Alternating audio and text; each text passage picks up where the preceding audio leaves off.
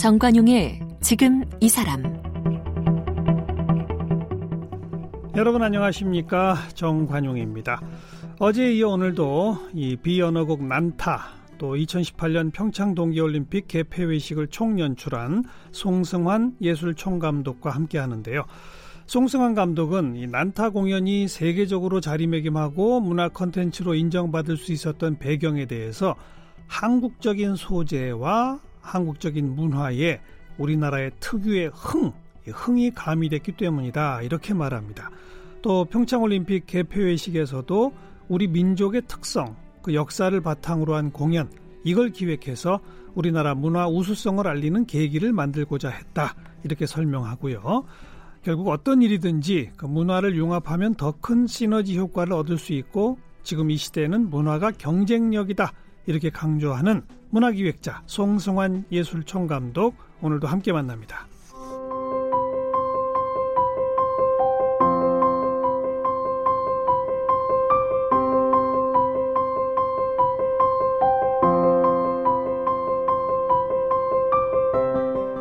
송승환 예술총 감독은 한국 외국어대학교를 졸업했고요. 1965년 아역성으로 데뷔해 지난 50여 년 동안 100편이 넘는 드라마와 영화에 출연했습니다. 뿐만 아니라 국내 최초의 문화 벤처 기업인 PMC 프로덕션을 설립해 1997년 뮤지컬 비언어극 퍼포먼스인 난타를 제작했고요. 영국 에딘버러 페스티벌은 물론 뉴욕 브로드웨이에서도 난타를 무대에 올리며 우리나라 공연 퍼포먼스를 세계에 알렸습니다. 이 밖에도 50여 편의 연극 뮤지컬을 제작했고요. 최근에는 별주부전을 재해석한 가족 뮤지컬 The Story of Under the Sea를 선보이고 있습니다. 또 지난해 2018 평창 동계올림픽에선 개폐회식 총감독을 맡았고요. 명지대 뮤지컬학부 교수와 성신여대 융합문화예술대학 교수 등을 거쳐 현재 성균관대 문화예술미디어 융합원 원장 등을 맡고 있습니다. 대중문화예술상 보관문화훈장과 한국뮤지컬 대상 프로듀서상과 특별상, 그리고 서울연극제 남자연기상과 백상연기상, 동아연극상 특별상 등을 수상했습니다. 네, 송승환 감독 1965년 아역 성우로 데뷔. 네. 아역 성우가 뭐예요? 그 65년도에 제가 초등학교 3학년 때인데 어 우연히 어린이 뭐 이야기 대회, 구연 동화 대회 음. 그런 곳에 학교 선생님이 절 보고 국어책을 제가 또박또박 잘 읽는다고 네. 나가보라고 그래서 그 대회에 나가서 1등을 했어요. 어. 그래서 KBS 어린이 시간에 출연을 하게 됐어요. 그 방송이 끝나고 났더니 그 당시 어린이 시간 그 담당 프로듀서께서 너 일주일에 한 번씩 KBS에서 와서 어린이 시간에 출연을 해보지 어. 않겠느냐고. 어. 전뭐 너무 신나고 예. 좋아서 예. 그렇게 하겠다고. 그래서 데뷔한 것이 KBS의 은방울과 차돌이라는 프로그램에 차돌이로 데뷔를 했죠. 은방울과 차돌이? 네. 그게 어. 65년도였어요. 그게 무슨 드라마예요? 아니에요.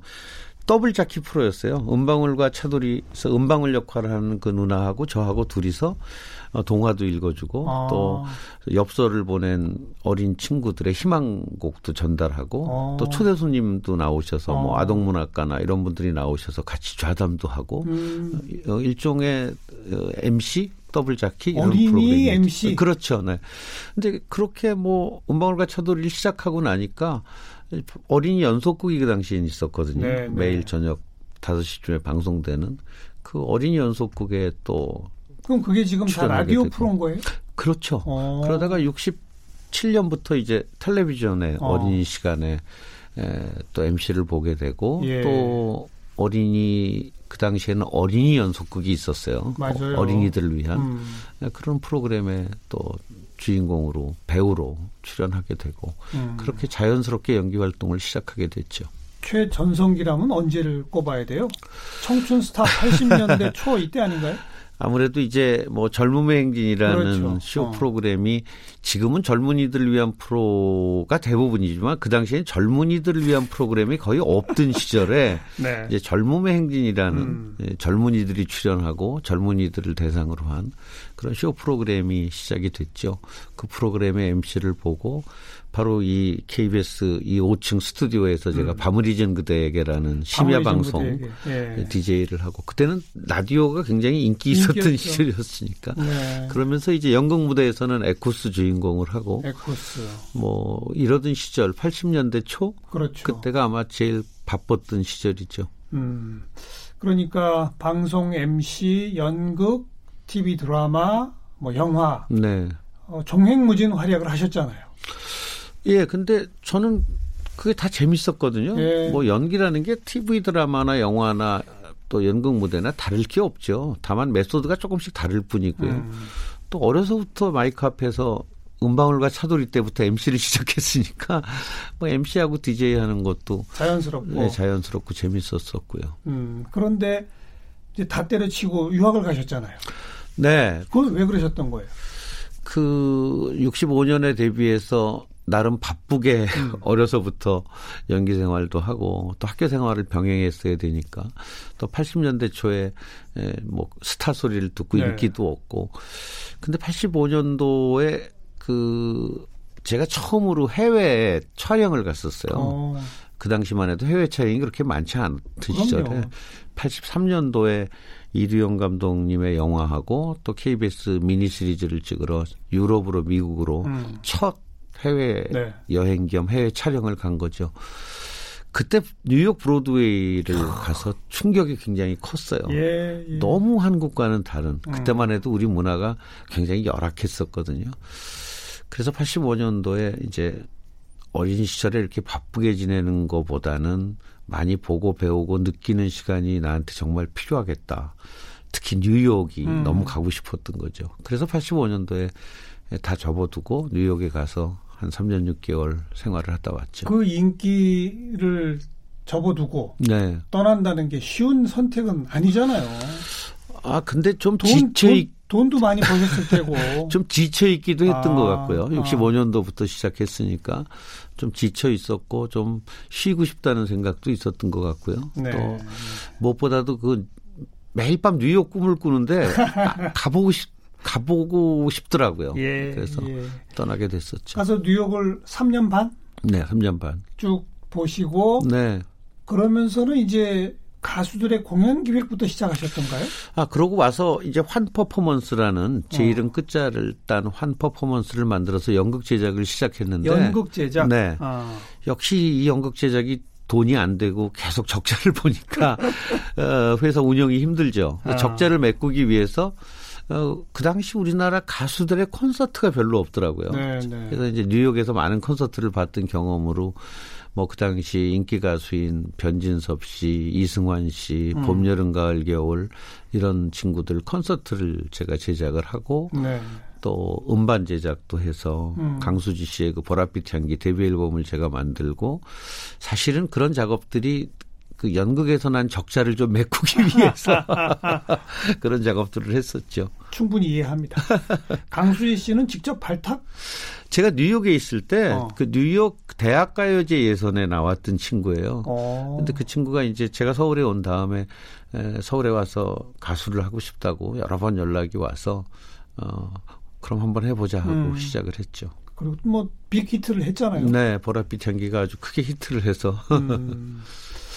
그렇게 어, 연극 제작을 꾸준히 해가시고 어, 가수 음반 제작 콘서트 등등 네. 하시다가 그리고 PMC 프로덕션을 만드신 게 96년. 네. 음. 그 아무래도 이제 연극 제작에서 뮤지컬 제작으로 넘어가다 보니까 규모가 커지잖아요. 네. 제작비 규모도 커지고 이게 주먹구구식으로 해서는 안 되겠더라고요. 뭔가 좀 규모 있게 음. 경영을 해야 되겠고 또 규모 있게 투자를 받아야 되겠고 그래서 제가 PMC 프로덕션을 주식회사로 만든 게 아마 우리나라에서 극단을 처음으로 주식회사로 제가 만들었던 것 같아요. 그러네요. 네, 그래서 어. 그렇게 만든 이유는 좀 법인이 돼서 영리법인이지만 법인을 체제를 갖춰서 회계도 투명하게 네, 네. 또 투자도 그래야 받을 수 있고 또 경영도 좀 더 체계적으로 음. 이제 그런 의도에서 PMC 프로덕션을 만들었고 어, 고래사냥 뭐 이런 뮤지컬들을 제작하다가 97년에 이제 난타를 제작하게 난타. 된 거죠. 난타는 어떻게 만들어진 겁니까?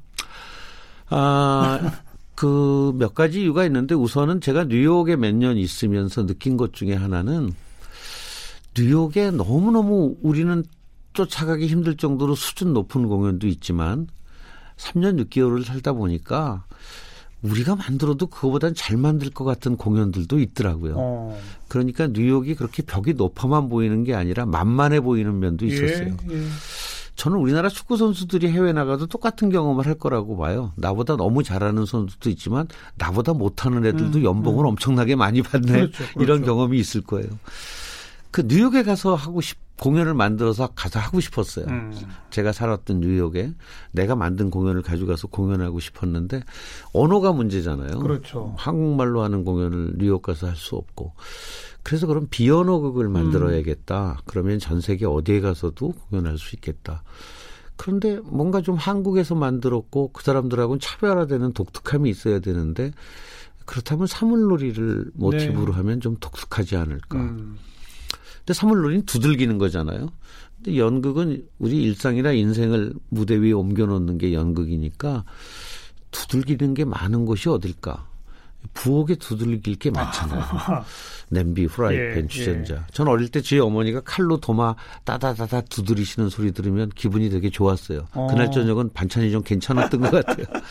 그래서 무대를 주방으로 생각을 하고 음. 주방에서 일하는 사람들은 뭐 어머니도 계시지만 역시 요리사들이니까 요리사를 등장인물로 해서 주방에서 주방 도구를 두들기면서 음식을 만드는 과정을 에피소드로 꾸민 그런 연극.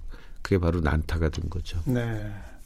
처음에 그걸 기획하고 만드실 때 이렇게 장기 초대박 이러라고 생각하셨어요? 그렇게까지 생각 못했어요. 네. 우선 제 꿈은 어, 난타를 만들 때 꿈은 이 작품을 가지고 해외에 나가서 우리 연극을 외국 보여주자. 사람들한테도 좀 보여주자. 음. 언어가 한국어가 네. 훌륭하지만 외국 사람들이 못 알아들으니까 내가 비언어극을 만들어서 해외를 가자.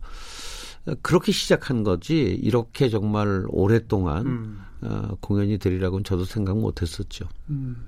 브로드웨이는 물론이고 네. 전 세계의 뭐 에딘버러 뭐 등등등 안 간 데 없죠. 지금까지 아마 나라 수로는 한 60개국 정도가 될 것 같고요. 도시 수로는 한 300여 개 도시에서 저희가 공연을 했죠. 예. 국내에서는 17년 만에 천만 관객 돌파. 네. 그리고 지금 현재도 명동, 예. 또 홍대 앞, 또 제주도 세 곳에서 전용극장에서 1년 365일 매일 공연을 하고 있죠. 외국에도 전용극장이 있지 않나요? 방콕에 운영을 했었는데 최근에 어. 좀 접었고요. 아. 지금 하와이에 예, 호놀룰루에 지금 난타 전용극장을 준비 중에 있습니다. 네, 그것도 네. 이제 외국인 관광객이 많이 오는 그렇죠. 곳이니까 관광객들을 네. 대상으로 네. 하와이에서 공연할 계획을 갖고 있죠. 네. 이 난타를 거쳐간 명 스타들도 많잖아요. 네, 뭐 요즘 한국 영화의 아주 유명한 스타인 유승용 씨, 음. 김원혜 씨 이런 배우들이 지 난타 초연 때 함께했던 배우들이죠. 음. 그냥 두들기기만 하더니 이제는 아니에요. 그 친구들이 연기 잘했어요. 왜냐하면 난타가 두들기기만 해서는 관객들한테 코미디 연기를 음. 그런 감동을 주기 힘들거든요. 예. 그러니까 어쩌면 말 없이 하는 연기가 더 힘들죠. 음. 그래서 그 두 배우가 그렇게 훌륭한 연기를 했기 때문에 이런 스타들이 된 거죠. 우리 송승환 감독 입장에서도 가장 애착이 가는 작품이 바로 난타 아닐까요? 뭐 그럴 수밖에 없죠. 네. 22년째 공연하고 있으니까요. 그러니까요. 그 수많은 공연들 중에 나를 가장 뭉클하게 했던 것 아마 브로드웨이 첫 공연? 네, 뭐 제 꿈이 브로드웨이에 가는 거였고 그래서 브로드웨이에서 공연을 하고 그게 몇 년도입니까? 첫 공연? 2003년도에 2003년. 네, New Victoria Theater에서 가을 시즌 오픈작으로 난타 공연을 했는데 에, 정말 그 한국 사람이나 아시아 사람이 아닌 음. 뉴요커들로 음. 꽉찬 그 극장에서 매진됐어요. 그럼요. 어. 그리고 마지막에 그 사람들이 다 일어나서 기립박수를 칠 때, 아 그때 정말 저는 객석 맨 뒤에 음. 서서 공연을 지켜봤는데 정말 가슴이 뭉클하고 어, 눈물이 나오더라고요. 내가 해냈다. 네. 브로드웨이, 너 내가 해냈다. 뭐 이런 거군요. 네. 어. 자, 넌버벌 작품으로 다음 작품이 더 스페이스라고요? 네, 지금 준비 중인 작품이고요. 그럼 언제 초연 예정입니까? 내년 9월 초연 예정으로 지금 어, 준비하고 있습니다. 어, 이건 뭐 우주예요? 네, 제가 근래 그 우주를 소재로 한 영화들이 많았잖아요. 근데 늘 불만이 그 왜 우주선은 늘 이 지구에 오는데 왜 꼭 미국 땅에만 떨어지나? 외계인도 지구에 오는데 왜 밤낮 미국에만 떨어지나? 미국 사람들이 만드니까 그렇죠. 그, 그 할리우드 돈이 많으니까 그렇죠. 근데 뭐 우주선이 한국에 떨어질 수도 있고 외계인이 한국에 떨어질 수도 있잖아요. 그래서 우주를 소재로 한 우리 영화도 굉장히 좋은 영화들이 많지만 좀 글로벌한 감각의 음. 영화가 많지 않다는 게 좀늘좀 안타까웠고요. 예. 그래서 우주를 배경으로 한 그런 공연을 하나 만들어 보자. 어. 그래서 Space는 우주를 배경으로 한 우주선 안에 두 우주인의 얘기입니다. 그리고 또 두 명의 신이 등장하고요. 어릿광대로 변신해서 지구에 살고 있는 두 명의 신. 신? 네. God. 어. 그래서 두 명의 신과 두 명의 우주 비행사의 얘기를 역시 비언어고요. 또 영상을 좀 많이 활용해서 어. 어, 영상과 무대 위의 배우들이 서로 소통하는 음. 또 관객이 영상과 함께 소통하는 이제 그런 공연을 준비하고 있습니다. 두들김은 어디서 나옵니까 그러면? 이번에는 안 두들깁니다. 안 두들겨요? 네. 오로지 영상과 무대와의 오. 예, 상호 서로 interaction, 소통과 거기에서 오는 재미와 감동을 음. 관객들한테 전달하려고 대사는 하죠. 전혀 없고 대사는 없고요. 네. 그러면 두들김은 아니라 하더라도 뭔가 소리가 필요하잖아요. 음악이 중요하죠. 음악으로 음악이 네. 그래서 어. 음악으로 소통하고 영상으로 소통하는 음. 그런 작품이라 아마 전혀 새로운 공연일 거예요. 완전히 상상이 네. 안 되는데요, 지금 저는? 예, 아무도 해보지 않은 공연이기 때문에 어, 어떨지 궁금해 하실 텐데 말하자면 무대 위에 대형 스크린이 한 8개가 계속 움직입니다. 무대 위에 대형 스크린 여덟 개가 8대가 네, 8대가 움직이고 어. 무대 위에선 배우들이 계속 연기를 하는데 어허. 그 연기와 스크린이 서로 소통을 하죠. 어. 무대 위에 배우들이 스크린 안으로 들어가기도 하고 야. 스크린 안에서 배우들이 무대로 나오기도 하고 환상적, 몽환적 뭐 이런 게 떠오르는데. 네, 그러나 굉장히 실질적인 러브 스토리예요. 이야기는 또 사랑 이야기예요. 네, 네, 네. 어. 그래서 뭐 열심히 지금 스탭들하고 함께 작업 중에 있습니다. 내년 9월 예정은 내년 9월 오픈입니다. 이건 좀 특수한 무대 장치나 네 그런 것들이 많이 필요해서 있어야 되겠는데요. 네, 지금 기술 스탭들이랑 회의를 많이 하고 있고요. 음. 아무래도 제가 평창을 했던 게 그 영향을 많이 준 것 같아요. 그렇죠. 평창에서 예산이 부족했기 때문에 그리고 날씨의 변수가 많기 때문에 영상을 많이 쓸 수밖에 없었어요. 어, 비가 오나 눈이 오나 영상은 틀 수 있잖아요. 예, 네. 또 오브제를 직접 만드는 것보다는 영상으로 보여주는 게 비용이 적게 들었고 네. 영상 스탭들하고 많은 작업을 하다 보니까 이제 그런 영상을 소재로 한 작품을 평창 이후에 기획하게 됐죠. 음, 그런 새로운 아이디어, 기획력 이런 건 어디서 나오는 겁니까? 참 글쎄요. 제가 제가 여쭤보고서도 정말 바보 같은 질문이긴 한데 아니 그게 뭐 저는 그 혼자 뭐 멍하니 생각하는 시간도 좀 많죠. 그러다 보면 여러 가지 상상을 하게 되죠. 역시 창작은 상상력부터 음. 시작하는 거죠. 또 저는 많은 예술가들 또 테크니션들과 대화를 하잖아요. 같이 일을 하다 보면 네. 밥도 먹고 네. 차도 마시고 그 대화하는 중에 아이디어가 떠오를 때도 있고요. 또 멍하니 상상을 하다 보면 그런 아이디어들이 떠오르죠. 음, 상상 그리고 대화, 커뮤니케이션. 네, 네. 또 뭐, 무엇보다 또 많이 보는 거. 네, 보면서도 외국에 이제 많은 작품이나 네, 이런 그런 것들. 걸 보면서도 또 음. 아, 저렇게 또 표현을 했어. 그럼 난 이렇게 해 보면 어떨까? 음. 이제 이런 어, 방법이 떠오를 때도 있고요. 네, 네. 요즘 그 뭐 한류 얘기 나오기 시작한 지 벌써 오래됐습니다만 네. 또 한류의 한 축을 어, 지난 수십 년 동안 쭉 담당해 오신 분으로 입장으로 네. BTS를 보면 어떤 생각이 드세요? 훌륭하죠. 훌륭한데 아, 정말 대단하죠. 음. 뭐 BTS가 하늘에서 뚝 떨어진 건 아니죠. 아니잖아요. 그 20년 동안 만들어낸 거죠, 네. 같이. 네. 그 제가 평창 올림픽을 준비하면서 많은 선생님들이 저한테 조언도 해주시고 글도 보내주시고 했는데 어느 시인이 저한테 이런 글을 보내주셨어요. 자기는 우리 민족 정서가 오랫동안 한이라고 생각을 했었는데 2002년 월드컵 때 붉은 악마 음. 그 젊은이들을 보면서 우리 민족 정서는 이제 더 이상 한이 아니라 흥이다 네, 이런 네. 말씀을 하셨어요. 네. 근데 참 재밌는 게그 무렵을 계기로 이 한국 문화가 세계로 알려지기 시작했어요. 난타가 에딘버러 간 게 99년도고요. 음. H.O.T가 북경에서 콘서트를 한 게 2000년도입니다. 어. 또 겨울 연가가 일본에 팔린 게 2004년도죠. 예. 그러니까 2000년 그 앞뒤로 한국 문화가 해외에 알려지기 시작했죠. 음흠. 그 얘기는 바로 우리의 흥이 살아나기 시작한 거라고 음흠. 저는 생각을 해요. 어, 그것이 이제 20년 동안 쭉 조금씩 조금씩 발전해 와서 오늘날 이제 BTX가 생긴 거죠. 네. 네. 그러니까 20년 동안 계속 발전해 온 거죠. 어, 앞으로도 저는 계속 발전할 거라고 생각을 하고요. 음, 그 핵심에 흥이 있다. 그렇죠. 저는 뭐 당연한 것 같아요. 음. 우리가 그 흥이 뭐 다른 말로 표현하면 열정일 수도 있고 역동성일 수도 있는 거죠. 뭐 흔히 얘기하는 우리가 한강의 기적을 이루고 또 이렇게 산업화 민주화 성공시킨 거 이거 한국인의 열정이죠. 네. 흥이죠. 네. 네. 그리고 정말 전 세계 어디를 가도요. 음. 전 국민이 이렇게 동네마다 노래방이 있고 전 국민이 노래하는 나라는 대한민국밖에 없습니다. 네. 그러니까 우리 DNA의 엔터테인먼트 기질이 굉장히 강한데 음. 그동안 오랫동안 억눌려 왔던 것 같아요. 그게 바로 이제 2000년 무렵부터 다시 이제 네. 살아나기 네. 시작하지 않았나. 네. 그래서 한류라는 것이 이렇게 시작이 됐고 발전돼 가고 있다고 생각을 하죠. 음, 좀 엉뚱한 얘기지만 아까 어떤 분이 2002년 월드컵을 보고 흥을 발견했다고 네, 네, 말씀하시는 게 네. 저도 개인적 경험으로 네.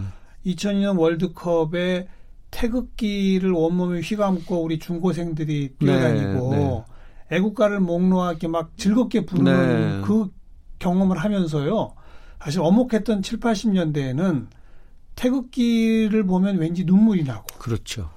애국가를 부르면 잡혀가는 것 같고 이런 인식에 사로잡혀 있던 제가 네. 아 진짜 이제 우리 청소년들에게는 태극기가 정말 국기로 음. 애국가가 정말 국가로 대한민국이라는 네 글자가 자랑스러운 국호가 되었구나. 네. 제가 그런 글을 쓴 적이 있어요. 그 시인께서는 이렇게 표현하셨어요. 음. 시인답게 우리 민족의 그 그립자 한 블랙 섀도우가 음. 화이트 섀도우로 바뀌는 것을 느꼈다. 음. 그러니까 말하자면 뭐 우리의 아픔이 민족의 아픔이 아주 없어질 수는 없겠지만 더 이상 이제 검은 그림자가 아니라 하얀 그림자. 네. 그것 그 말씀처럼 이제 우리 한류도 그런 그렇죠. 열정과 흥이 네. 2000년대부터 다시 살아나기 시작하면서 예. 오늘날 이렇게 발전을 해온 거죠. 네. 자랑스러워요. BTS 보면. 아, 그럼요. 얼마나 자랑스럽습니까. 네. 우리 근데 송승환 감독 뭐 이렇게 하시는 일이 많아요. 11월 달에 한 아세안 특별 정상회의 또 뭐 제1차 한 메콩 정상회의 민간 자문위원 아, 그건 뭐 이건 뭡니까? 그 말 그대로 그저 자문을 해달라는 부탁을 받았어요 외교부로부터. 네. 가령 네. 예를 들면 정상회의 때 뭐 정치적인 회담만 하는 게 아니라 여러 가지 문화 행사를 네. 우리가 개최국으로서 네. 하게 되죠. 네. 그런 문화 행사를 어떻게 하면 좋은지 자문을 좀 해줬으면 좋겠다. 근데 제가 평창 올림픽이라는 음. 행사를 치른 사람으로서 그 자문은 제가 해야 되는 일인 것 같아 의무인 것 같아서 아. 뭐 그렇게 해보겠습니다라고 말씀을 드린 건데 저 혼자도 아니고 여러분이 하는 거고요. 네. 말 그대로 뭐 국가의 발전을 위해서 문화적인 자문을 제가 조금 하는 그 정도입니다. 아, 여기 또 무슨 뭐 행사에 뭘 총연출 아 그렇지는 않습니다. 아 그건 네. 아니시고 네, 네, 네. 어. 말 그대로 자문. 다시 그런 무슨 그 메가 이벤트에 총연출 같은 의뢰가 오면은 하실 거죠? 아니요, 안 할 겁니다. 왜요? 아, 너무 힘들고 어려운 일이고요. 어, 올림픽 이렇게 잘한 거, 이거 음. 정말 저한테는 큰 행운이고 큰 기회고 또 제가 감사할 일인데 한 번이면 된 것 같아요. 두 번은 욕심인 것 같고요. 또 제 건강이 그런 어. 일을 다시 하기에는 좀 벅찬 것 같고요. 아이고. 네. 뭐 올림픽 한 번 잘했으면 됐죠 뭐. 음, 음. 그것이면 전 충분합니다. 이낙연 총리가 예산도 조금밖에 안 주면서 너무 까탈스럽게 굴었다고 사, 과까지 했다면서요? 뭐 공개 사과를 하셨더라고요 SNS를 통해서. 근데 뭐 고맙죠. 그렇게 개표의식을 보고 나서 이제 어, 뭐 우려 하기 전에는 여러 가지 우려가 있으셨지만 어, 보고 나서 만족하셔서 그래서 사과를 하신 거 아니겠어요? 그러니까 음. 고맙습니다. 저도 그렇게 답변을 드렸고요. 그렇게 인정해 주셨으니까 여러 가지로 감사드리죠. 네. 뭐 어제도 잠깐 우리가 이 송승환 감독 이 시력이 갑자기 너무 나빠지셔서 네. 뭐 나름 적응하고 버티는 방법을 찾고 있다라고 하셨습니다만 네. 제가 아까 그, 그 메가 이벤트의 총연출이 다시 의뢰가 오면 이렇게 여쭤보면서도 아마도 지금의 그 시력 상태로는 못 하실 텐데. 네. 좀 힘들 것 같아요. 회복이 안 됩니까? 아, 뭐 치료가 조금 힘든 병인 것 같아요. 그래요? 뭐 어... 어, 이제 현재로서는 약도 없고, 네, 특별한 약이 없고요. 어... 뭐 외국에서도 활발하게 이 병에 대해서 연구가 진행 중인 걸로 알고 있고 또 많은 임상 실험을 하고 있거든요. 아직은 이제 동물을 대상으로 한 임상 실험이라서 조금 더 기다려 봐야 될 것 같은데 음. 아, 그때까지 잘 버텨야죠. 개발이 될 때까지. 네, 네. 뭐 내년도 지금 올리시기 위한 The Space 네. 또그 후에 어떤 계획 같은 건 있습니까? 저는 평생 연기하고 공연 제작하고 사실은 그 두 가지 일을 음. 했어요. 많은 걸 한 것 같지만 뭐 크게 보면 연기를 했고 또 공연을 만드는 일을 했고 평창 동계올림픽도 제가 만든 공연 중에 좀 규모가 큰 그렇죠. 공연이었던 네. 거죠. 이제 평창 끝내고 다시 제 원래 모습으로 돌아와서 죽을 때까지 제가 할 일은 연기하는 일 그리고 음. 공연 만드는 일. 음. 배우가 좋은 게 늙으면 또 늙은 역할을 할 수 있잖아요. 그래서 앞으로도 좋은 역할, 음. 제가 하고 싶은 역할이 있을 때 연기 생활하고 또 만들고 싶은 공연 만들고 그렇게 살다 가면 저는 행복한 인생이었다고 생각합니다. 양쪽 중에선 뭐가 더 좋으세요? 연기하고 공연 제작. 그게 맛이 달라서 아, 짜장면 짬뽕 어떤 게 더 좋으냐처럼 참 쉽, 지 않은. 결국은 짬짜면 먹어야 되겠네. 근데 아무래도 그 연기가 어릴 때는 굉장히 정체성, 제 정체성을 음. 더 느끼게 해주는 작업이었는데 나이가 들면선 이제 프로듀서라는 공연을 만드는 일 이쪽에 더 흥미를 많이 갖게 되는 것 같아요. 음. 그래도 연기도 계속 보여주시고 네. 네. 문화기획자, 예술총감독, 그리고 명연기자 송승환 감독 함께 만났습니다. 고맙습니다. 고맙습니다.